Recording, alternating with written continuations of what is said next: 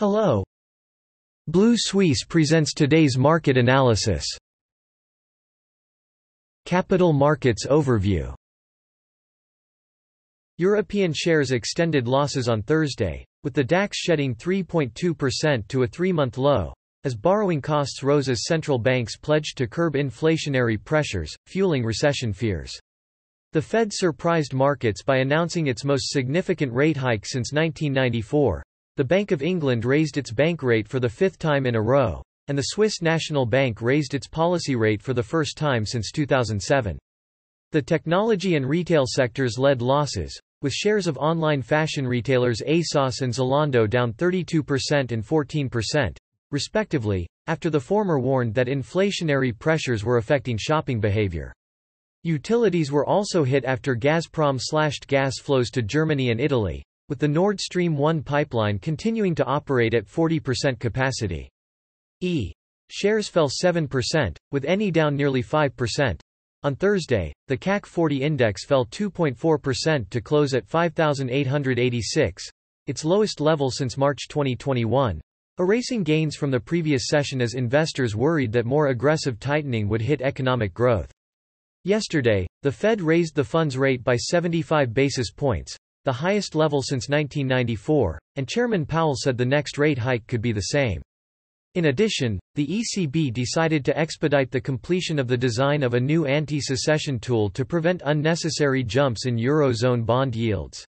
Cyclical and technology stocks fell the most, such as Renault, down 6.78%, Saint-Gobain, down 6.5%, STMicroelectronics, down 6.2%, and ArcelorMittal, down 5.5%.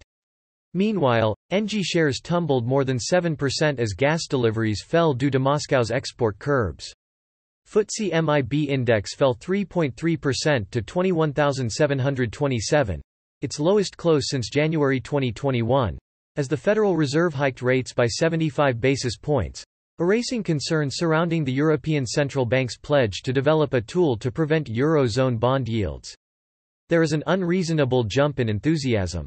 Technology, consumer goods, and autos were the biggest losers, with Moncler, STMicroelectronics, and Stellantis down more than 4.5%. The heavyweight banking sector also paired gains yesterday, with Mediobanca shares down 4.7%.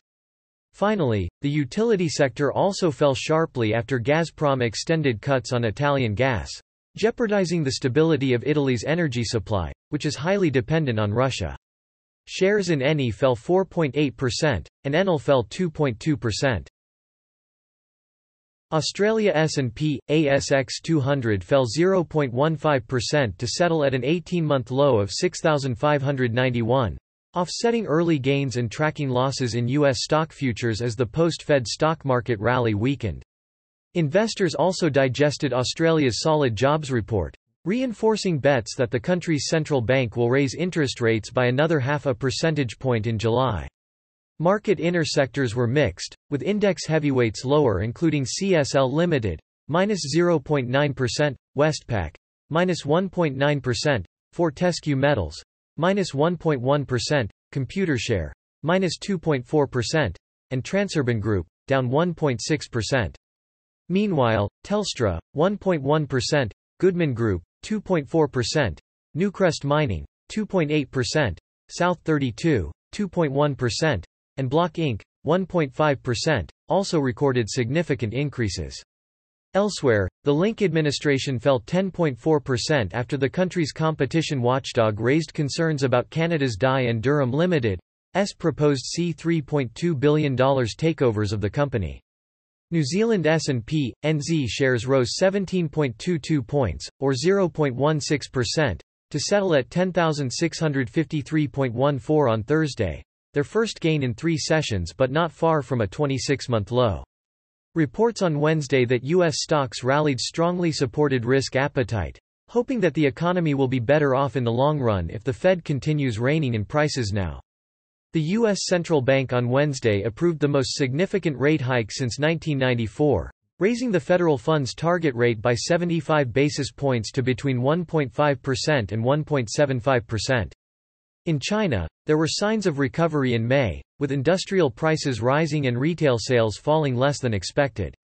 Domestically, the New Zealand economy suddenly contracted 0.2% quarter-on-quarter in the first quarter after growing by 3% in the fourth quarter. A negative contribution from net exports offset solid domestic spending. The biggest gainers were Bremworth Limited, 6.7%, Vista Group International, 6.5%, Sky Network Television, 5.8%, and MyFoodBag Group, 4.7%. That is all for today.